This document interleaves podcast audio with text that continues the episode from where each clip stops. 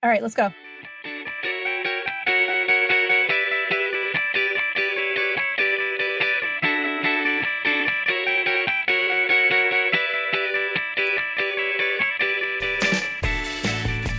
Hi, welcome to the Flawed Theology Podcast. I'm Phil. And I'm Susie, and we're asking the question if your theology were wrong, wouldn't you want to know? Today we're going to be talking about the Bible being an inerrant book, and we decided to name this episode The One with the Inerrant. No, that's wrong. The One with the Errant Inerrancy. Part 1 uh, we're going to split this up into two episodes because there's so much to cover and we really want to be able to dig into this topic because it's kind of a fun one. So today's episode, we're going to focus on what inerrancy is, a little history of how we got the modern day Bible that we read, especially the New Testament. And then we're going to look into some various types of contradictions that are rampant throughout the text. And then what a failure of inerrancy would really mean for Christianity.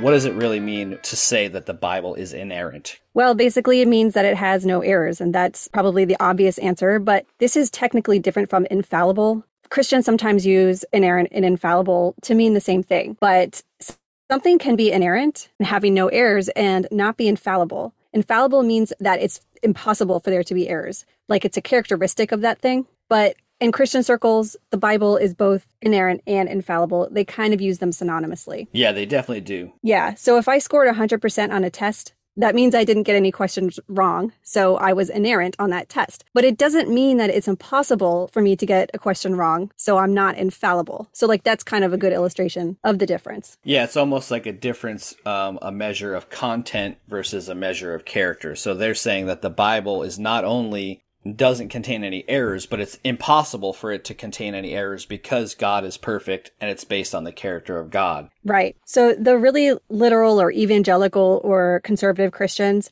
they claim that the Bible is inerrant in basically every aspect. And that includes, well, theology, obviously, but also history, biology, math, and physics, which to me is just kind of ludicrous. I don't know how you feel about that, Phil. Yeah, because it's like it's a religious book, and like a religious text is supposed to be about living and about life, and it's not about history or science and all that stuff. So it's kind of beyond the scope. I've heard a lot of Christians who believe in evolution say that the Bible is not a science book and we should not hold it to the standards of science. It's not supposed to teach science.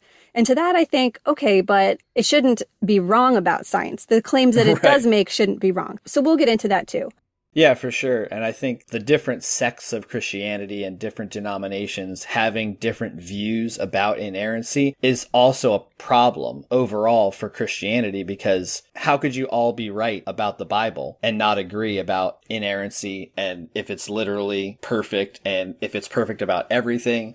That conflict causes a problem across the broader spectrum of Christianity, too. Yeah, and that just ties back into the whole 40,000 denomination problem. yeah. I think it's all tied together. So, what was the Lutheran position on inerrancy? Right. So, I grew up Missouri Synod Lutheran, which is very conservative, very literal. And I popped onto their website and pulled this from their doctrine. And I already knew this that they they thought it was inerrant, but I had never really read the doctrine and the justification for it, which I found a little hilarious. we teach that the Holy Scriptures differ from all other books in the world in that they are the Word of God. They are the Word of God because the holy men of God who wrote the Scriptures wrote only that which the Holy Ghost communicated to them by inspiration. Since the Holy Scriptures are the Word of God, it goes without saying that they contain no errors or contradictions, but that they are in all their parts and words the infallible truth, also in those parts which treat of historical, geographical, and other secular matters. Wow. Okay, so that's, that's like, the end. That's pretty direct. Yeah, like it's it's so concrete. There's like no room for flexibility there. No wiggle room. And so I'm wondering, like, okay, what's the justification for these claims? Have they independently verified all the facts of the Bible to be able to proclaim that it's error free? Well, Phil, in case you're wondering, no, no, they, they, didn't. didn't. they didn't. Here's the justification that they used. And big surprise, they used the Bible to justify the Bible. Oh, weird. What's that called again? Circular reasoning? Confirmation bias? Yeah. Yes, yes. so 2 Timothy 3.16, all scripture is given by inspiration of God and is profitable for doctrine, for reproof, for correction, for instruction in righteousness. That includes all the parts where he says the slavery's okay, you know, take the women in for yourself, kill mm. all the children, you know, yeah. all that. That's all righteous. That's all inspired by God. Yes. Second Peter 121. For no prophecy was ever produced by the will of man, but men spoke from God as they were carried along by the Holy Spirit. And then the last one is John 10 35, which I'm not going to read, but it's basically all the same. You know, Bible proves Bible. Right. How does the Baptist doctrine measure up? Oh yeah, the Baptist um, definitely love those texts too, especially the Timothy passage. That was like one of those ones that you memorized when you were like five years old because you had to get that indoctrination in. So the the Baptist doctrine. At first, I just looked on some church websites, but then I came across the real basis for the doctrine of inerrancy in the Baptist church, and it was based on something called the Chicago Statement, which really became like a litmus test in the evangelical world to determine church's commitment to biblical inerrancy. They actually wrote a whole document. It's a six page document, which we'll put the link to in the show notes. Um, and it became the baseline for evangelical standards about the view of the Bible. There's five intro statements, and then there's 19 articles, like articles in a constitution, that lay this foundation regarding biblical inerrancy. I'm only going to point out a couple of things, and this is just from the intro statement it says, being holy and verbally God given, Scripture is without error or fault in all of its teachings, no less in what it states about God's actions in creation, about events of the world history, and about its own literary origins under God, than in its witness to God's saving grace in individual lives. So I found it really interesting because nowhere in the document did they reference the truths of the Bible. It was all just man-made stuff that they came up with and said, here's what Baptists believe. And, and if you're Baptist and don't adhere to this statement, well, then you're a heretical Baptist and you're lukewarm and and not too far off from the Lutheran position. Yeah. And after you uh, sent this to me, I read the whole thing. I don't think you knew that. And I put some notes on it. I had a lot of thoughts about this. oh, share. Please share. yeah, I will. Um, so in Article 1, they say, We deny that the scriptures receive their authority from the church, tradition, or any other human source. Okay, so with that, I just say this is impossible. Just read Misquoting Jesus by Bart Ehrman. I know we're going to talk about that later. Article 5, we affirm that God's revelation in the Holy Scriptures was progressive. So to me, I think that like is how they get around the whole slavery issue. I've heard that Christians use that one a lot. That oh, God was just meeting them where they were at. Right. And he, yeah, reveals his word progressively. Yeah, you'll hear um, a lot of evangelical pastors say that the word of God is living. So that's how they say, oh, well, it may have been a static document, but it's living and it, it changes with the, with the context of, of the time and history that we live. But then in the same breath, they also say that the word is unchanging and God is unchanging. Right. Yeah, you can't have it both ways. Article 8. We affirm that God, in his work of inspiration, utilized the distinctive personalities and literary styles of the writers whom he had chosen and prepared. We deny that God, in causing these writers to use the very words that he chose, overrode their personalities. so this is really interesting. I've never heard this before, but it's like they acknowledge that different parts of the Bible have different authorial, if that's a word, yeah. styles. But isn't it convenient that God chose to write in those actual styles? Right. Like he didn't override their personalities, but no, God was definitely there. He was in the driver's seat. Right. uh, they also say in Article 12 that they deny that science can overturn biblical teachings on scripture and creation and flood. Oh, yeah. It well, d- doesn't good. matter what science there is, how persuasive it is, it'll never overturn the Bible.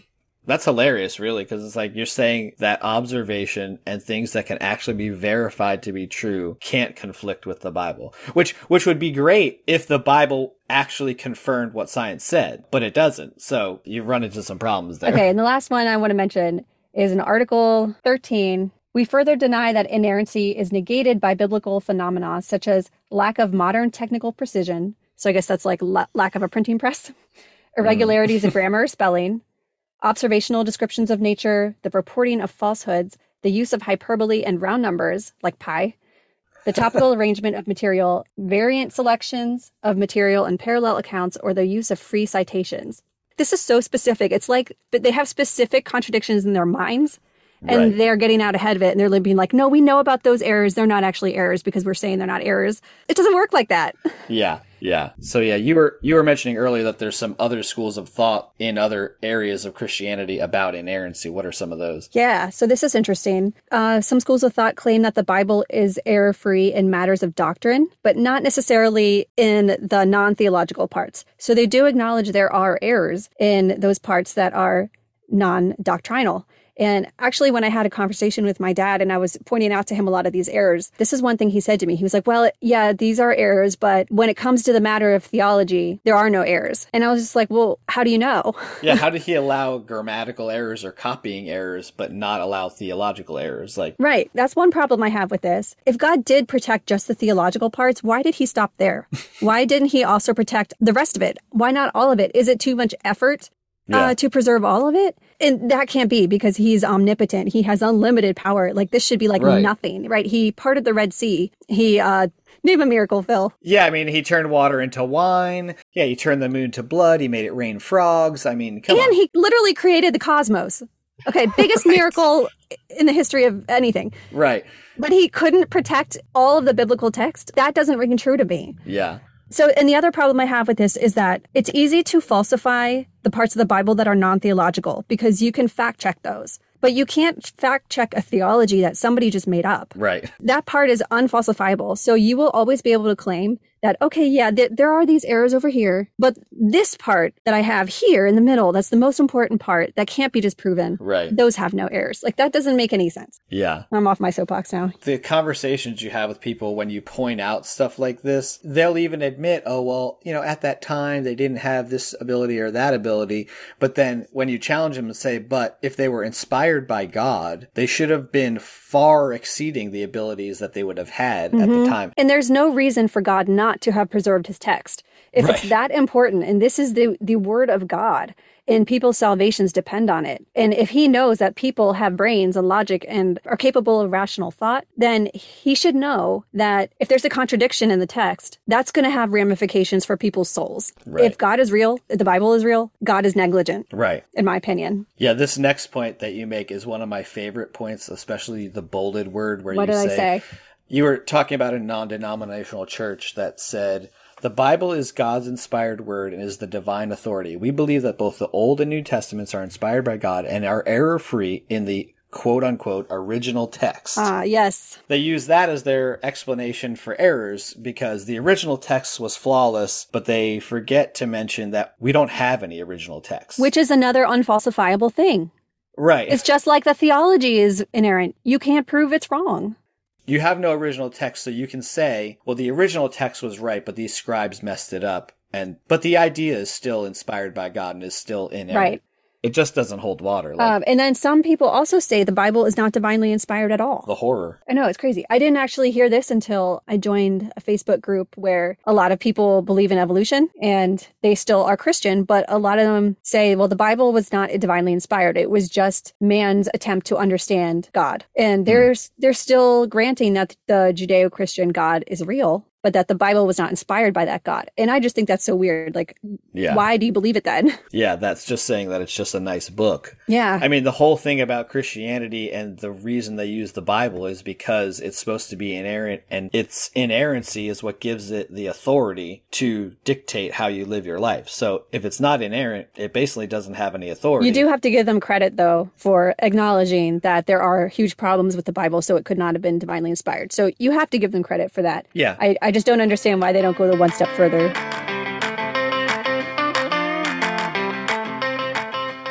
All right, let's uh, move forward and talk a little bit about the history and context of biblical inerrancy. So we talked a little bit about what inerrancy is, but let's talk about the context of it in history. So it's definitely more of a modern evangelical concept. There's almost no concept of inerrancy in Britain and the UK and other parts of the world, which is really interesting from a like just a cultural standpoint. Yeah, Americans seem to stand apart in a lot of ways from the rest of the world. especially in Christianity. Like ever since deconverting, I run across a lot of people and they say, well, you're just mad at American Christianity. And I'm like, okay. I live in America, so what's your point? But the, but the interesting point about that is like that there are other aspects or kind of versions of Christianity around the world that maybe are different than ours. Yeah, and over in Britain, they're not. Most people believe in evolution, even Christians. So I think they kind of go hand in hand. If you're, you know, holding on to creationism, Yeah, then you're a biblical inerrantist. for sure. Is inerrantist a word? I don't know, but It we're is now. making up all kinds of words in this. We are. So it's fine. So some people even claim that just one version of the Bible is inerrant and the rest are just crap. Yes. So there's some people that are King James only and some are Textus Receptus only. I grew up as one of those King James only people. Was the authorized 1611 King James version was the Bible, and they had all kinds of clever jokes about other versions of the Bible, like the NIV, which is the New International Version, was called the nearly inspired version. They thought that was so funny, you know. So if if someone referenced a, a verse and they used the NIV, it was like, oh well, that's the NIV. It's it's not right. But then I found out that other translations were actually more accurate, like the New American Standard Version was more accurate than the King James, but it didn't matter because Baptists are dug in on the authorized 1611. Yeah, they are very stubborn, that King James clan. Was Lutheran King James? No, I think we were ESV. Ooh, how liberal. Yeah, the, my Lutheran Study Bible is ESV. Okay. So early Christian scholars, they acknowledged that there were errors in the Bible. Like Origen, uh, an early Christian scholar who was born in 184, he noticed the inconsistencies in the Gospels and he wrote, let these four Gospels agree with each other concerning certain things revealed to them by the Spirit, and let them disagree a little concerning other things. Yeah, we have referenced this book already, the Misquoting Jesus book by Bart Ehrman, but there's so much fascinating information in there about early scholars and how they viewed the Bible and the scriptures. I never learned any of that. And they disagreed so much. Oh, so much disagreement, and there was all these battles and brawls about, and people were racing each other to write their own version of the Bible. Yeah. Your boy Martin Luther's in the list too. Yeah, my boy Martin Luther, he also recognized mistakes and inconsistencies in the scripture, but he was indifferent to them because they didn't affect the gospel. Oh, okay. But this is interesting because LCMS is based on Martin Luther, obviously. If he didn't think the scriptures were inerrant, why does LCMS now think they are? Yeah, that is interesting. I think it's because the doctrine of inerrancy started to emerge in the 18th and the 19th centuries as people were starting to learn more about the earth, like they were finding dinosaur bones and they were learning more about the universe and the stars and our place in it. And they started to second guess the literal creation and flood stories that were in the Bible. So they wondered what else might not be true. And the doctrine of inerrancy was a response to that. So in the 1970s and 80s, when did you say the Chicago statement was from? Yeah, that was 78. Okay, so there you go. All these statements of doctrinal inerrancy started to come out. The 70s is not that long ago if you really think about it. Like, No, in the grand scheme of things, it's not. So most of Christianity, people didn't care about inerrancy. Yeah, and it's and that's uh, very interesting because that's true of a lot of things that have become like a bedrock of evangelical Christianity. A lot of them are very new, modern iterations that were not part of Christianity a hundred years ago. Yeah. So let's talk about the justification for the inerrant Bible. We talked about this a little bit. Phil, what is the justification? What's like the most used justification for an inerrant Bible? Well, it's everybody's favorite circular reasoning. Yeah. You know, the Bible is inspired by God. God is perfect, so the Bible's perfect. It's the roundabout all over again. Do you believe everything you read? I try not to.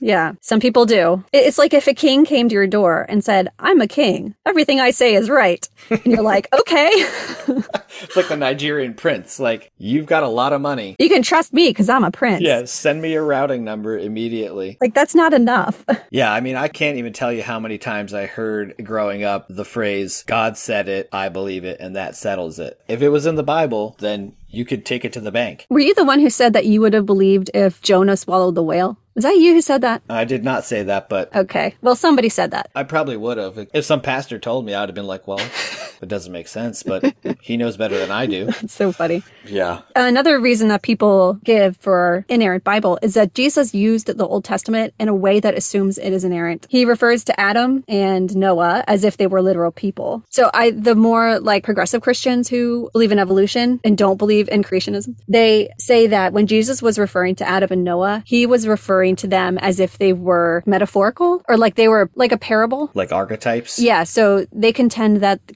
and the flood story were parables to teach us lessons. Okay. And that what Jesus was using was referring to those lessons and he didn't mean it literally. Okay. The problem is that you can't prove that. I always thought he was referring to it literally, and so did everybody at my church. Right. There's no indication that he didn't. Right. So in Matthew 5:18, Jesus also said that not even one smallest letter or one tiny pen stroke shall in any way pass away from the law until all things are accomplished. So this is also circular reasoning. Like you first have to accept that Jesus was God and God is perfect before you can reach the conclusion that Jesus was intimating that the scriptures are perfect. Uh, yeah, and the problem with these methods, they don't even scrutinize the text to look and see if there are errors. They're already assuming that they're error free. You talked about earlier the t- the scoring a student test. It's like you basically just gave them a hundred right off the bat, just based on oh that kid's a good kid, you know, and he's really smart. Of course he got a hundred. I don't need to look at his test. Right, but to take that even further, it would be like the reason that you gave him 100% isn't because of past performance, it's just because that kid told you he's perfect. Yeah, I'm really good at school. Trust me. Wink, wink. yeah. Uh, but yeah, there have been a lot of scholars who have actually scrutinized the text and have discovered these errors. And then some of them started scrambling to try to explain away these errors. And some scholars just didn't attempt to explain them, but just simply said that there were errors, period. Bart Ehrman, Yeah. he said he tried to explain them away until one of his professors just was like, well, what if it's just an error? Right. And he's like, oh, I didn't know we could do that. right. Yeah. Yeah. So let's talk a little bit about the background on how we got our Bible. We're going to reference this misquoting Jesus book a lot because we, you just finished reading it and I'm in the middle of reading it. What I found most interesting, how the Bible, especially the New Testament came into being, you know, there was no printing press. Uh, we mentioned earlier that like a large percentage, I forget what the book says, but there's, I think it was something like 90% of the population couldn't read or write when they were going to hear the scriptures or any teaching, it was somebody reading it to them aloud in the public forum. And then someone decided, oh, we need to write this down. So then you had to find the small percentage of the population that could read and write. And then they were going to copy down these stories that had been passed down from who knows where. But in the first few centuries, the scribes who were copying the text, not all of them could actually read and write. They were just copying The characters, Symbols. they're copying the characters. Yeah. There was no punctuation. no spaces either. the words would all run together on the page. You know, it's like if you see God is nowhere and God is now here written, that's two very different meanings if there's no spaces and punctuation. The early copies of the New Testament were like that, just symbols on a page. The authors didn't know what they were writing. So scribes made mistakes, both intentional and unintentional. Yeah, I don't think that is up for debate at all. No. I don't see how anybody can deny that. But that is still an error. Right. And there shouldn't be errors. Those are unintentional errors, but there's also intentional errors, which is pretty scandalous. Yeah, there's some really good stories in there about the scribes thought that maybe they were correcting a mistake from a previous copy. So they would read it. This was later, um, I think around the, the Roman times, they started to have scriptoriums where these were professional scribes and copyists. So these are people who could read and write and understand. Right. And so they would read what the person before, the translation before, and then they would say, well, this doesn't make sense. I'm going to correct this to what I think it should be. Okay. You could see somebody doing that. That's like an interpretive thing. Again, doesn't make sense in the concept of inspiration. No, it does not. Sometimes scribes put notes in the margins, and the next scribe who was using that text to make a new copy would see that note in the margin and think it was supposed to be inserted in the text. Right. And then they would then insert it into text, sort of like viral DNA being inserted into a genome. Right. It's like now it's in there and it's going to be copied Right. from there to eternity. Right. And you have to remember how arduous it was to copy this too. So someone had to hand write it. Anytime you hand copy anything, even nowadays, it's prone to error with the technology that we have. So I can't imagine the errors that were happening with hand copying back then. Yeah. It's understandable that they would have errors. I mean, nobody would fault them for having these errors. Yeah, well, we can fault God for allowing them, but we can't fault the humans because they're just human. Right, right. Oh yeah, so another another type of intentional error was to promote a particular doctrine that was prevailing in that time period. There's a section in 1 John 5, 7, and 8, which got a, a cool name, the Johannine comma. And in the earlier Greek manuscripts, there's a whole section that is missing from these verses. And basically, without this section, there is no doctrine of the Trinity. In the earlier, better manuscripts of the Greek manuscripts that were like the basis for a lot of the good copies of the New Testament, this doctrine of the Trinity was nowhere to be found. But then, when the Latin Vulgate came out, which became like the first kind of authoritative copy of the Bible or of the New Testament, here is this doctrine of the Trinity. I've just looked it up. Do you want me to read Yes, it? yes. Yes. For there are three that bear record in heaven the Father, the Word, and the Holy Ghost, and these three are one. Yeah, they called the word Jesus. The main thing was that part about them being one is not in the original quote unquote text, the earlier Greek manuscripts. And so this was added to settle doctrinal disputes. Right. They were like, no, the Trinity is a thing because that was a popular doctrine at the time. So we ha- this has to be in the Bible. If the Bible had been inspired by God, it would have been A, clear to begin with. God would have foreseen these kinds of disputes and he would have added in these things that he wanted people to know. Right. If they were that important, he would have put them in there. Right. Yeah. Another interesting thing is in certain versions of the New Testament, there's the last 12 vers- verses of the book of Mark are completely missing. The story ends with Jesus being dead. Oh yeah, ends with the resurrection and then that's it. But there's no ascension, there's no any of that stuff. And same thing with uh, the story of the woman caught in the adultery in the book of John. That was not in the original Gospel of John, but was added because they were trying to make some points about women and sin and things like that. So uh, again, this is like a little bit more of an insidious error. Yeah. You know, it's not something that's like, oops, I used a, a D instead of a B or I missed a comma. These are like intentional. I was watching a debate between atheists and Christians at a church about inerrancy. The Christians were saying something like, the Bible is 99.5% preserved from the original manuscripts. and the atheists were like, well, there, we don't have the originals, first of all. Right. Second of all, that's a bogus number. Third of all, even one error will debunks the whole thing. Right. And I agree with that. Yeah. I don't think there's any leeway. I expect God to be perfect. Right. And and if you're basing your whole theology on a perfect God and an inerrant Bible, then yeah, there can't be any errors. Right. Some people don't base their belief on an inerrant Bible. Right. And so that this is no problem. But Right. the way you and I grew up, it's like, no, Bible is inerrant, strict authority. So even if there's one error, like when I was, you know, started my deconstruction, like the first error I found, I was like, well, done. That's it for me. I'm done. Thanks. I'll Yeah. see you. I'll see you tomorrow. I'm I'm good. Um, See you now, guys. yeah, that's that's crazy. Um, so there was another um, scholar named John Mill who was in England, and he had spent like 30 years amassing a bunch of materials to basically do his own version of the New Testament. And what he came across was a lot of problems, a lot of errors and contradictions, and at the end of his study, he basically said that there was something like 30,000 inconsistencies discovered in the New Testament. And he had a hundred manuscripts available to him. So that's, I think that's 30,000 across the hundred. Yes, and he had a he had done 30 years worth of research. So this wasn't like something he just like threw together like and research at this time wasn't like you went to Google. He didn't download them to his Kindle. Right, yeah. I mean, this was some serious work. And that's funny because in the misquoting Jesus, he says that Mill wasn't even exhaustive in his presentation of the data. He had far more than 30,000 places of variations because he didn't cite every variation that he came across. He left out everything related to like order of words and stuff like that. But so there was a lot more. now that we have more manuscripts discovered and we have um, more efficient ways of parsing the text, I think the number is way higher now, right? Like orders of magnitude higher, maybe one order higher, so 300,000. Some people say 400,000. And Bart Ehrman says in the book, there's more inconsistencies in the New Testament than there are words in the New Testament. So that's a problem. Yikes. Like we've said, a lot of scholars have admitted to these scribal errors, and the explanations, you know, for these are just that because they're not pertaining to doctrine or salvation, they're not really that important. But as we keep saying, you know, if the book is supposed to be inerrant, it does matter, and it can't have these errors, period. Yeah, I, I want to link to this uh, debate that I was watching earlier today because it was really interesting. And at the end, it got really fiery with the people up for the Q and A. They were like yelling at them. So one of the Christians, when he was asked a question about the ending of Mark, is it supposed to be in there or is it not supposed to be there? He was like, I don't really think it matters that much. I was like, bullshit, it matters. This is always their answer when they're caught with their back to the wall. Yeah. Well, I don't think it's really that important. Yeah. No. Yeah. No, no, no, no. yeah, you can't you can't just get a get out of jail free card. oh, no, that error is not important. The ending of Mark, not important. Ending of Mark doesn't matter. The ascension of Christ, who cares? No big deal.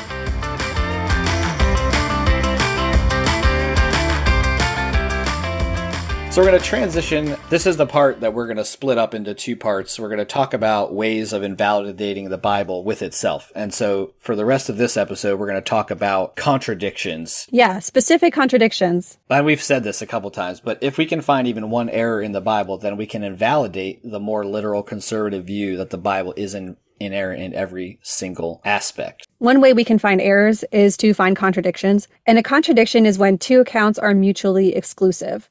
It doesn't mean just a difference or an inconsistency. A contradiction means both things can't happen at once. So, like, I could tell you that I had tacos for dinner, and I could tell another person that I had salad for dinner, and it wouldn't necessarily be a contradiction because I could have had tacos and salad. Right. But maybe I told you tacos because you love Mexican food. And I told my other friend salad because that's he's a health nut and I I don't know, I wanted to impress him. Right, right. But if I said like today is Wednesday and I said to somebody else today is Thursday, as long as I'm in the same time zone when I say those things, that's a contradiction. Right. If one part of the Bible says A and another part says B, and A and B are mutually exclusive, then one of them is wrong. And what's another word for wrong, Phil? Errant. Error. Error. Yeah. Error. There's a couple different categories of contradictions. We're going to focus on three of them. Uh, the first one being doctrinal, where the Bible indicates some doctrine or some way to live and then says something different later that contradicts itself or the guidance that it, that it gave earlier. Oh, so I take it back that we can't falsify the doctrinal thing. I guess we can. Well, yeah, we're going to falsify a few of them. Let's falsify it. Yeah, and then we're going to talk about numerical contradictions. Well, and that's places like where the numbers don't add up or they're different in the same story that's told in two locations. There's a ton of these. Yeah, but the Baptists say it's just rounding. It's fine. It's rounding. yes. uh, they'll try to use the math against us. Fine, Phil. Yeah. Then the last one is historical contradictions, which is pretty self-explanatory. So this is the fun part. I love this. yeah, this, let's talk about the first one, which is is Christ equal with God? Okay, so if you're taking the yes position, you are reading John 10:30, which says I and the Father are one. You're also reading Philippians chapter 2 verse 6 is talking about Jesus says, who being in very nature God did not consider equality with God something to be used to his own advantage. Two very clear references saying that Jesus and God are equal. Yes, absolutely. Okay, so if you think that Jesus was not equal to God, you're also right. if you're reading John 14, 28, the Father is greater than I. That's Jesus saying that. Matthew 24, 36. But about that day or hour, no one knows, not even the angels in heaven, nor the Son, but only the Father. Which means that the Father knows things that the Son doesn't know. Right. And interestingly enough, Phil, some manuscripts do not have nor the Son. That's correct. So the scribes saw this issue. They saw that this could be construed that Jesus was not on equal footing with God, and they did not like that. So they took nor the Son out. yeah, we'll just take that out. It's no big deal. Uh, one more. Jesus also says, Why do you call me good? No one is good except God. He says that in Mark 10 18 and Luke 18 19. That's not a small issue. That's not. Christ being equal with God because the whole basis of Christianity is the saving work of Jesus and his death on the cross. So if he's not equal with God, well then that salvation it, it's not as good as if God himself actually came down to earth in his God the Father form and died. That's very problematic. It is, yeah. Another doctrinal one is on the topic of finding God or obtaining salvation. One verse says, "Those that diligently seek me shall find me" in Proverbs 8:17. Then they shall call upon me, but I will not answer. They will seek me diligently, but not find me. That's actually in the same book.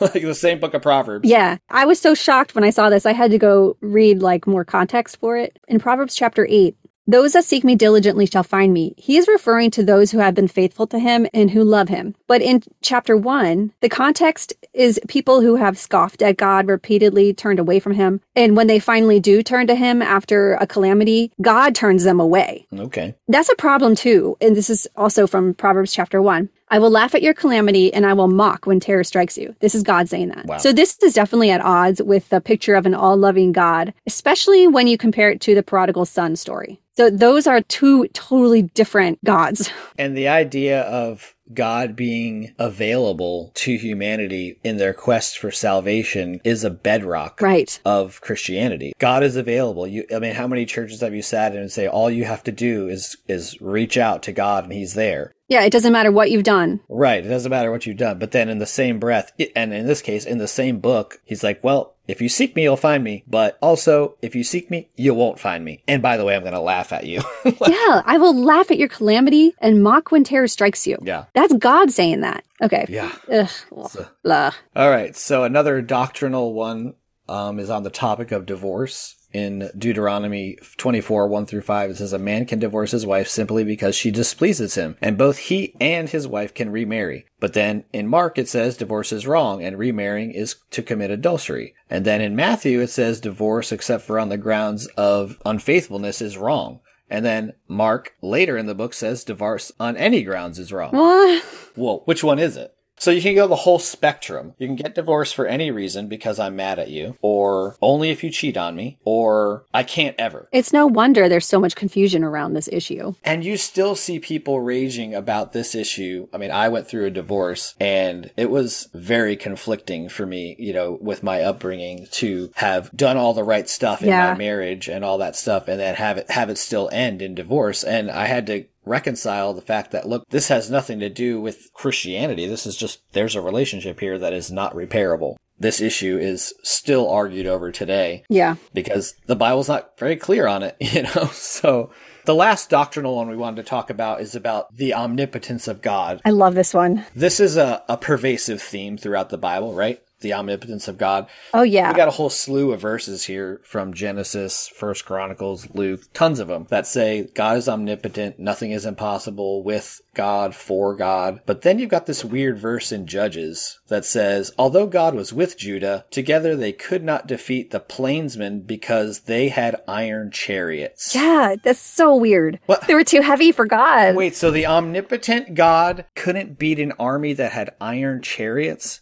What's he going to do with like an Abrams tank now or like a, an aircraft carrier? They couldn't beat an iron chariot. Well, then that doesn't bode well for modern warfighting equipment. The whole thing is ridiculous.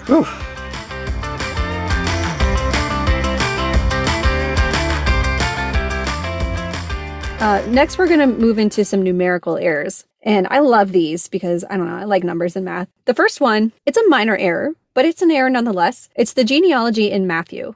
There's a whole genealogy that's listed, and then in Matthew 117, it says there were 14 generations from Abraham to David. But if you count them, there's only 13 listed. So whether this is a math error or a scribal error or preservation issue, it's it's still an error. It's still an error, yeah. And I think there's also some differences in that count between the gospels too.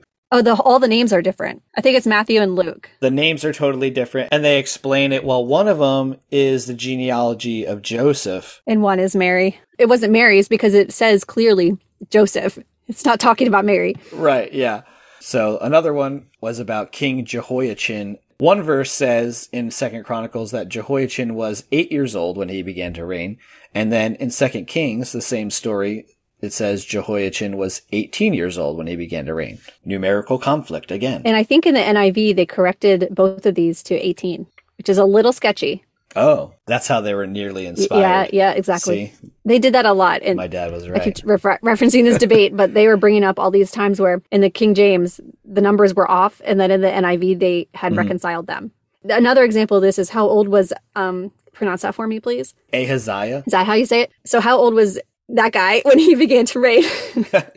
uh, was he 22, like it says in Second Kings 8:26, or was he 42, like it says in Second Chronicles? This is another example of where I think it's the King James has the difference, and in the NIV, both of them say 22. And there's no explanation for why they reconciled them, right? They just changed them to match. Right, and my Bible also has 22 for both. Um, ESV. Interesting. Yeah. And there's tons of these. I mean, this one is very interesting about how much gold was brought to Solomon. And one account says 420 talents of gold, and the other one says 450 talents of gold. Yeah, and I looked at this one up too. So for all of these contradictions, I always look them up to see what the Christian response is because sometimes I think that their arguments are legitimate, that maybe it's not. I can give a few examples of that. Um, maybe at the end of the episode, I will. Sure. But for this one, I was not really convinced by their argument. the context of this is that there was an expedition uh, for King Solomon. He built a fleet of ships. Hiram went with the servants who were familiar with the sea. They went to Ophir, Ophir. what is it? I don't know. Ophir and brought back X number of talents and brought it to King Solomon. So it's basically the same exact context, same like words and everything in both books, except the only thing that's different is the numbers. Okay. The Christian response is that these are different expeditions. Okay. That's the only thing they can say. but of course, there's no proof that there's different expeditions. That's just No, they say, oh, it was because it can't be an error, so it must be different expeditions. right, right. So another one is how long did Gad tell David he was to suffer famine? One account in Chronicles says three years, and then one in Second Samuel says seven years. Yeah, my Bible says three for both, oh, nice. eh, with a note that says the Septuagint says seven years. Which the Septuagint is the Old Testament in Greek, in case anybody uh, wants to know. How many horsemen did David take with him from Hadadezer? 700 in the King James, 1700 in the ESV, and in another passage in Chronicles, 7,000. Yeah. You got a lot of different numbers there. Yeah, that's that's a lot. That's not just two differences, that's three. Yeah, and that's a big difference too from 700 to 7,000. You could see, okay, well maybe someone added a zero, but once again, supposed to be perfect. Yeah. There's another one. How many valiant Israelite men drew the sword? How many in Judah, according to Joab? 800,000 Israelites and 500,000 from Judah, according to 2 Samuel, and then 1.1 million Israelites and 472,000 from Judah in First Chronicles. Just to talk about a little bit about these two books, Chronicles, Kings, and Samuel, those are all like parallel histories. Those stories should all line up because they're all telling the same stories of the Israelite history from different authors. So Yeah. they're not different accounts, you know. So you see a lot of these errors or these contradictions between Samuel, Kings, and Chronicles. So there's a ton of them. My Bible tried to explain this by saying it was the difference in the number of fully armed soldiers and men of military age. Oh, okay. The, another one is how many horse stalls were there in Solomon's temple? 40,000, which is a lot, right? Right. Or 4,000, Also a lot. also a lot. So 40,000 is in First Kings and 4,000 is in Second Chronicles. My Bible says probably a scribal slip. So they admit it. Can't believe it. Well, and also there's another, there's other passages of these same verses where it doesn't say horse stalls, it says baths. I saw that. You wrote baths and my Bible says horse stalls. I was like, where did he get baths from? That's a real big difference because are we talking about where they're keeping the horses or are we talking about where people are taking baths? Because I can't imagine any building that would need 4,000 or 40,000 Baths. baths or horse stalls. Like that's an insane number. Yeah. So you can see, and we could have put a ton more of these numerical errors. We could, you know, go on for days probably with these numerical errors, but for the, the sake of time, that's just a few of them.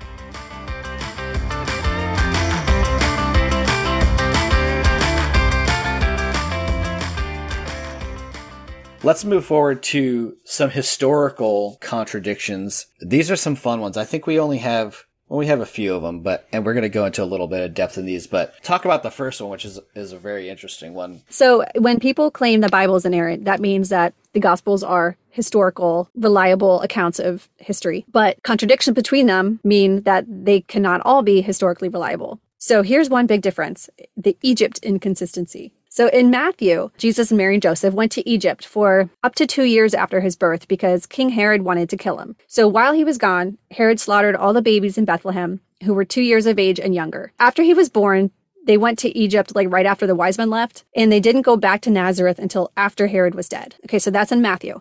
Now let's go to Luke. After Jesus was born and he was visited by all these people, it says, And when they had performed everything according to the law of the Lord, they returned into Galilee to their own town in Nazareth. It says nothing about Egypt or Herod. So this is like a huge, huge inconsistency. Apologists have to resolve this because they have to mash them both into one cohesive story. Right. You got to harmonize them, otherwise you got a problem. Har- harmonize sounds too gentle, right? It's mashing. it's mashing these together until it's like barely even recognizable as a story. Yeah. So their favorite line that they use is silence does not mean it didn't happen. Right.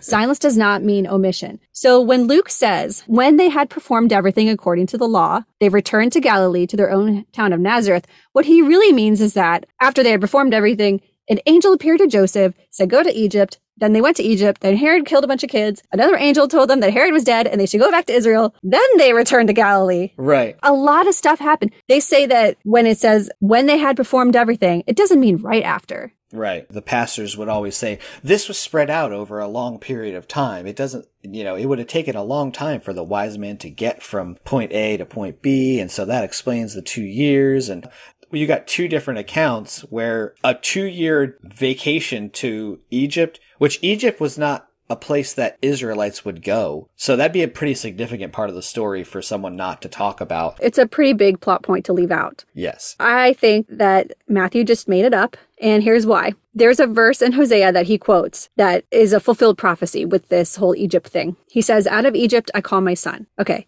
He's like saying, Oh, Jesus is my son, is God's son. We're going to pull him out of Egypt. We first we have to make him go to Egypt. How are we going to do that? this whole thing I just made up. Okay. Right. The problem is that verse that he's actually referring to. If you read the whole thing from Hosea, it says, When Israel was a child, I loved him, and out of Egypt I called my son. The son is referring to Israel. Like Israel is being referred to as a child, which Yes. is very, very common in the Old Testament. And out of Egypt, I called my son is like them being released from bondage from Egypt, right? Right. So Matthew's basically like commandeering this verse as a prophecy for Jesus, and Yeah. he's writing a story to make it fit. That's the reason that he has it. And it's not the first time that Matthew has done something like this. And I talked about more of that on my blog. Okay, so how many Israelites left Egypt now that we're talking about Israelites leaving Egypt? Yeah, in Exodus 12:37 it says 600,000 men on foot besides women and children and a mixed multitude. When you would count or census people, you didn't count women and children. That would have meant 600,000 men, and there would also have been women and children with them. So that's where you get two, two and a half million people would have left Egypt in the Exodus, which would have been a massive amount of the Egyptian population, like, which I think at the time was estimated to be three to four and a half million people.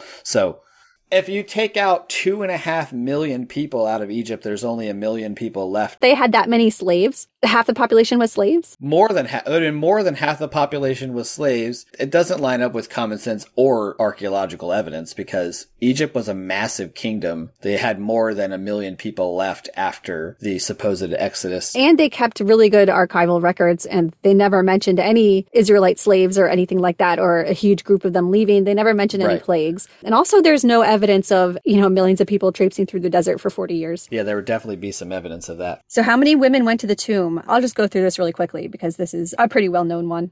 It could be just Mary Magdalene or Mary Magdalene and the other Mary or Mary Magdalene plus Mary, mother of James and Salami.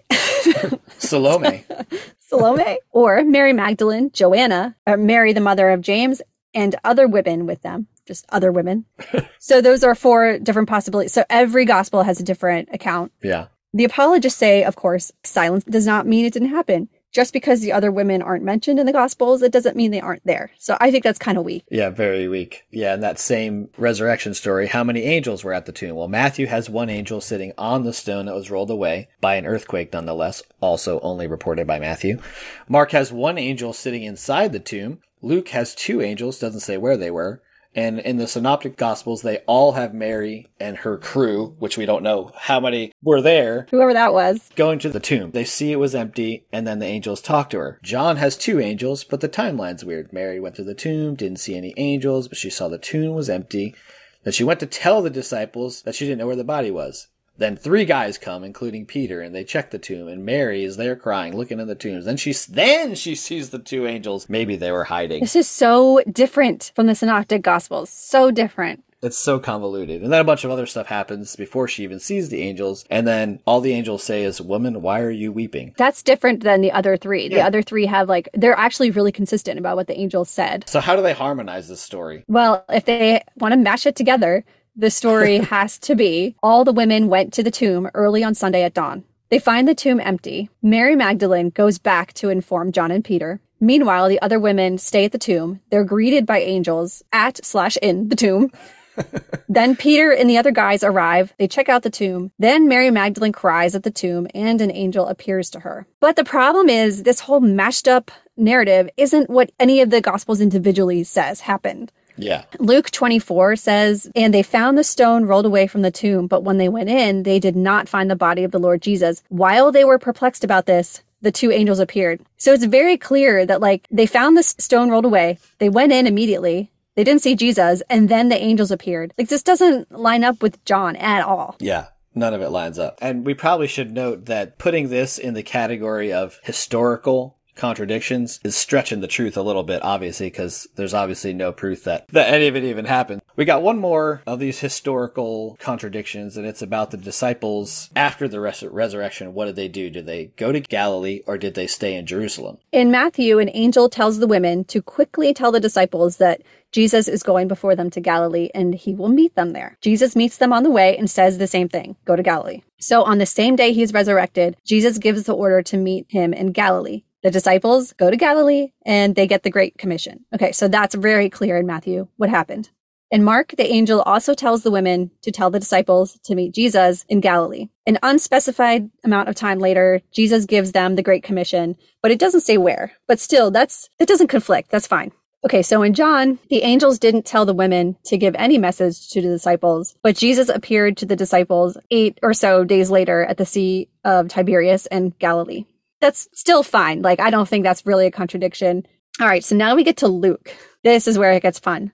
Jesus tells them in no uncertain terms to stay in Jerusalem. And what's more, you can trace the sequence of events so that he gives that order on the day of the resurrection, which is the same day that in the other gospels he told them to go to Galilee. So here's the chain of events and starts in Luke 24, 13. On that very day, the resurrection day, he met up with these two dudes, had dinner with them, and then he vanishes. Then those two dudes, I forget their names, they went to Jerusalem at the same hour. It says at that same hour, they went to Jerusalem, which was seven miles away, and told the disciples what happened. Then, as they were talking about these things with the disciples, still on resurrection day, Jesus appeared to them. He says a bunch of stuff. And then in verse 49, he says, but stay in the city.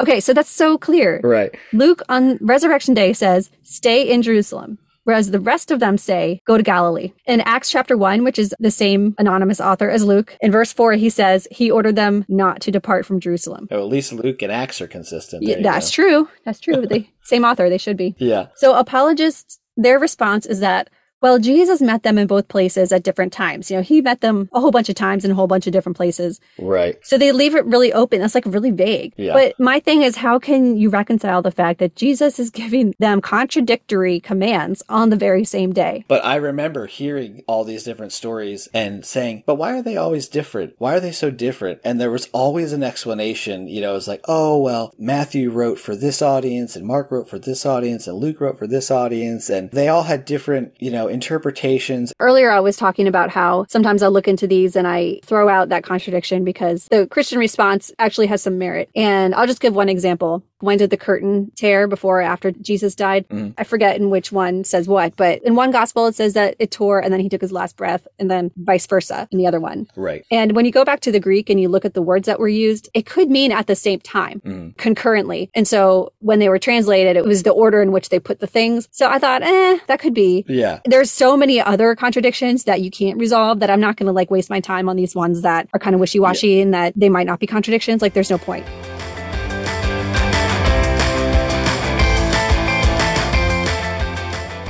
So we're going to wrap up this episode. Uh, the next episode, we're going to dig into invalidating the Bible with scientific and historical inaccuracies. So these are like be more inaccuracies as opposed to contradictory stories, just things that are actually inaccurate and wrong. So we have seen the Bible is full of errors, inconsistencies, contradictions of varying types, including historical, numerical, and doctrinal. This stuff has all been well documented throughout the history of Christianity. And really, the biggest thing to me that I find interesting is that it's been thoroughly examined by people whose job is to examine ancient literature and determine its veracity, its accuracy, and its historical value. Like textual critics is like a job that like these people that Bart Ehrman refers to in his book, it's, it was their whole life if the doctrine of inerrancy was true and the Bible was truly God breathed, which is what the word inspiration literally means in the Greek, then there shouldn't be any errors of any kind, even the most minuscule, like these tiny ones that were scribal. There shouldn't be any of those if the word of God is actually the word of God. Many scholars and theologians have admitted that the amount of inconsistencies and errors in the Bible pose a major problem to the basis of Christianity. And I actually referenced something that the Chicago Statement said that the authority of scripture is inescapably impaired if this total divine inerrancy is in any way limited or disregarded or made relative to a view of truth contrary to the Bible. And such lapses bring serious loss to both the individual and the church. And I agree with that. Yeah, they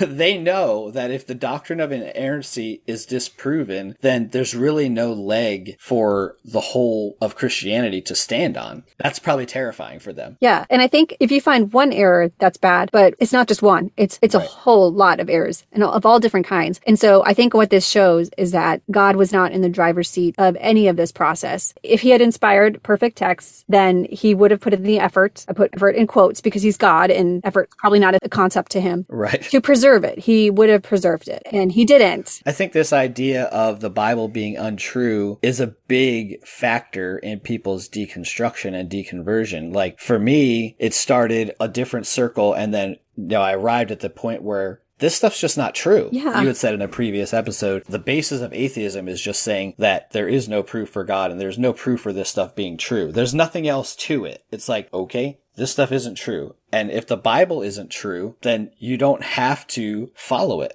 You don't have to believe it. Mm-hmm. It has no power. Right. It doesn't have any power over your life. You can live as a decent human being without following the Bible. And I think that's where a lot of people are arriving as they walk on their own journeys away from faith. Mm-hmm. So hopefully people find this somewhat interesting and hopefully not too rambling. There's so much to unpack here and neither of us are textual critics or theologians, you know. We're just unpacking this ourselves. We're just bumbling idiots here. Yeah, we, we hope you guys find this interesting. We'll put a lot of stuff in the show notes for this episode because we did reference a lot of stuff and we want you guys to do your own research as well. I'm sure this episode was not inerrant. no, If we uh, messed up in any way, then let us know and we will put it in the show notes or the footnotes because we don't want to mislead anyone. But I'm sure we misspoke at some point. yeah, we, we definitely don't claim to be experts on this for sure. So hopefully we can open up some conversations with people. Thanks for listening to this episode of the Flawed Theology Podcast. I'm Phil. And I'm Susie. Tune in next time where we will continue to tackle the question if your theology were wrong, wouldn't you want to know? and you can follow us online at the flawedtheologypodcast.com. Online? What is this, the 90s? that we're going to edit that. I don't even know why I said that. Follow us. At America Online. You can just- me, me, me, me, You've got mail. Follow us at Flawed Theology Podcast. Bloop, bloop, bloop. And subscribe wherever you listen to your favorite podcasts. Thanks again for listening, and we'll see you next time. See you next time. Part two.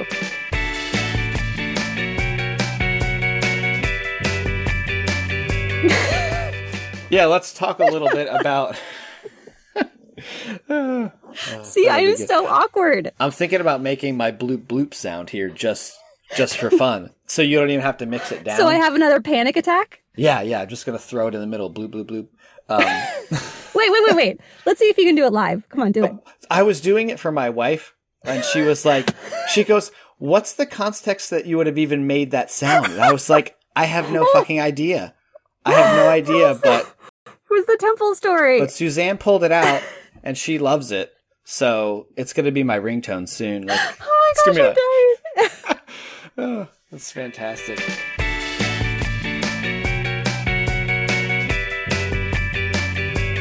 Okay, so do the noise right now. Do it.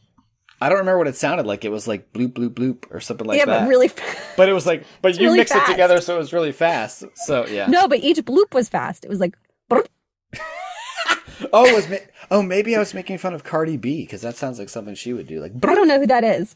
you don't know who Cardi B is? No, oh, I'm Oh, We're not into leave. pop culture. We're leaving all this in, by the way. It's fun. we are not. Oh, okay.